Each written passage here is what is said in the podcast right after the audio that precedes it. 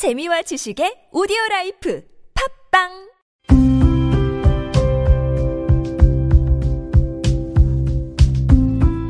칼럼을 읽어드립니다.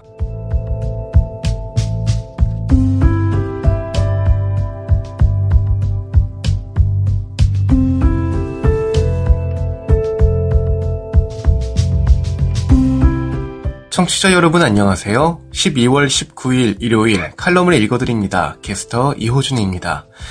칼럼을 읽어드립니다에서는 여러분과 같이 고민하고 장에게 최신 정보를 담은 글을 골라 전해드리고자 하는데요. 그럼 바로 오늘의 칼럼 만나보시죠.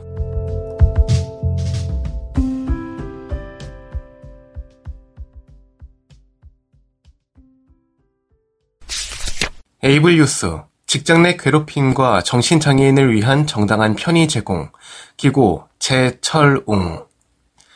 정신장애인의 고용률은 매우 낮다. 지난해 기준 약 10만 3천여 명의 등록 정신장애인 중 불과 만 명만 취업해 있다. 15개 장애 유형 중 가장 낮은 수치다.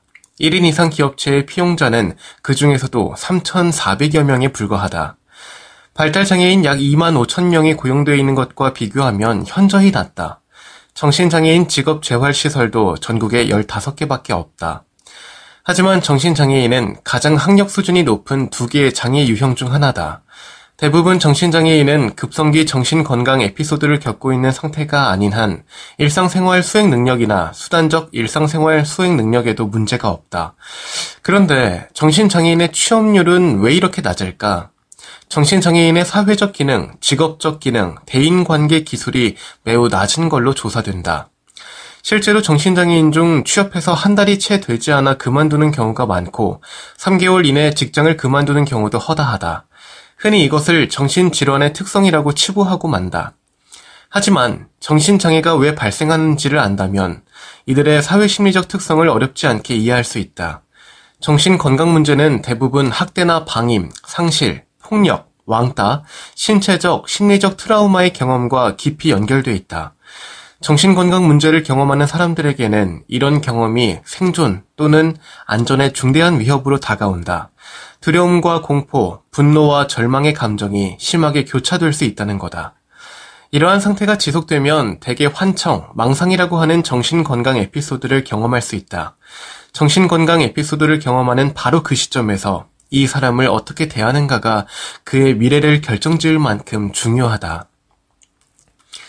그것을 정신질환이라고 진단하고 강제 입원 및 강제 치료가 유일한 해결책이라고 보는 사회에서는 이 사람이 겪는 자살 충동, 소리, 모습, 냄새 등의 환각 증상에만 관심을 갖기 마련이다.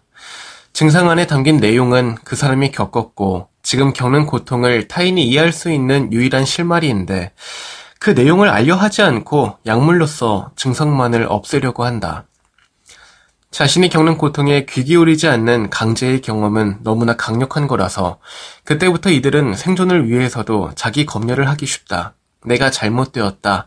타인의 지적을 받아들여야 한다. 라는 것이 그것이다.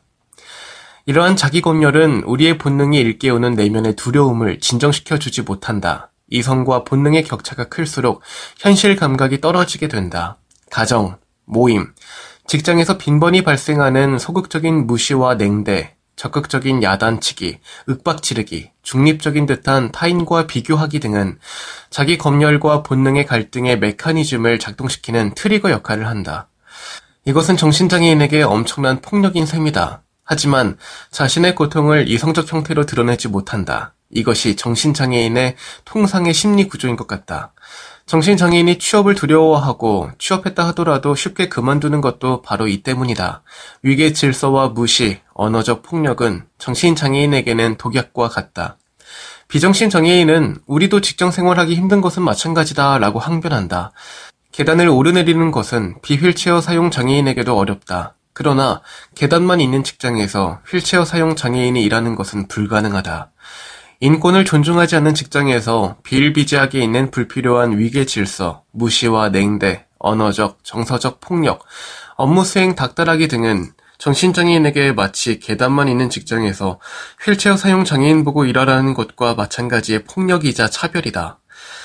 직장 내 괴롭힘을 없애는 것은 정신장애인이 직업 활동을 수행하는 데 필수적인 정당한 편의 제공이다.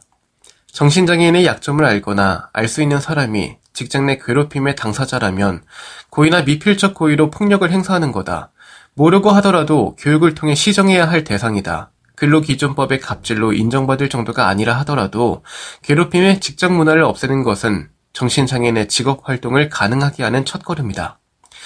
정신장애인에 대한 정당한 편의 제공을 앞장서서 제공해야 할 곳이 국가와 공공기관이다. 경기도 의료원에 채용돼 경기도립정신병원에서 일하게 된 정신장애인이 다른 비정신장애인 직원들의 괴롭힘을 견디다 못해 사직서를 제출했다. 후견 신탁연구센터는 정신장애인을 위한 정당한 편의 제공을 사회적 의제로 확산시키기 위해 국가인권위원회에 진정했다. 그런데 경기도 의료원은 세계보건기구의 인권 친화적 치료를 실천하기 위해 노력하는 원장 등 경영진이 정신장애인에게 정당한 편의 제공을 하고자 시도한 것을 빌미로 중징계하려고 한다는 소식이 들려온다. 경기도 의료원의 수준이 이 정도라면 정신장애인의 사회 통합은 요원하다. 우리나라의 높은 자살률, 정신질환의 확대, 불만과 분노의 만연이 진짜 원인이 어디에 있는지, 정신장애를 유발하는 가해자가 누구인지, 사회적으로 진작에 논의해야 할 시점이다. 지금 여러분께선 KBIC 뉴스 채널 매주 일요일에 만나는 칼럼을 읽어드립니다를 듣고 계십니다. 브레일타임즈, 점자, 문자가 아닌 글씨, 김정호 주식회사 엑스비전 테크놀로지 이사. 사회적 기술적 변화에 맞게 점자도 근본적인 변화가 요구되고 있다. 점자는 시각장애인의 고유한 문자가 아니다. 점자는 촉각을 통해 문자를 쓰고 읽을 수 있도록 고안된 표기 수단이다. 현재 세계적으로 공통으로 사용되고 있는 6점식 점자 체계는 프랑스인 찰스 발비어가 발명한 보조 쓰기 방법 중 하나인 Night Writing을 발전시켜 같은 프랑스의 시각장애인 루이 브라유가 프랑스어 알파벳을 시각장애인이 쓰고 읽을 수 있도록 표기 방식을 발명한 것에서 유래되었다. 같은 맥락에서 한글 점자는 한국어를 사용하는 시각장애인의 고유한 문자가 아니다.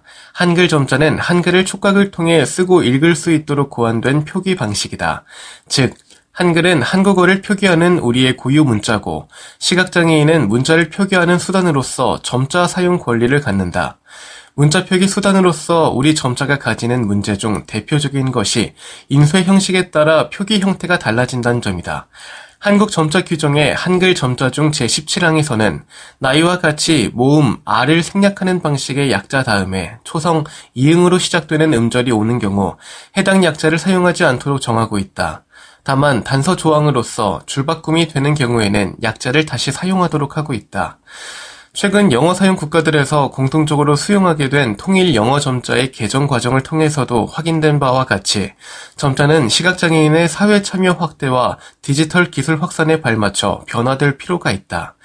이를 위해서 첫째로 약자와 약어 사용 비중을 줄여나갈 필요가 있다. 대표적으로 한글 창제 원리와 맞지 않는 제17항의 약자들부터 폐지하는 것이 바람직해 보인다. 다음으로 현행 점자 규정을 검토하여 맥락에 따라 다르게 점자 표기해야 하는 항목은 일관된 점역이 가능하도록 규정을 정비할 필요가 있다. 마지막으로 6점 점자가 가지는 표기 한계를 극복하기 위해 8점 점자 체계 도입 방안을 진지하게 검토하는 것이 요구된다.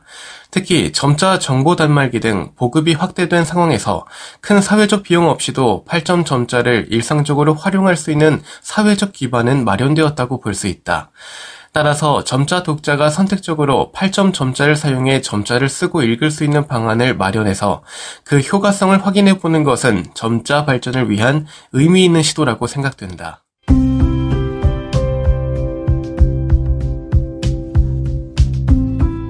12월 19일 일요일 칼럼을 읽어드립니다. 오늘 준비한 소식은 여기까지입니다. 지금까지 제작의 이창훈, 진행의 이호준이었습니다. 끝까지 청취해주셔서 고맙습니다.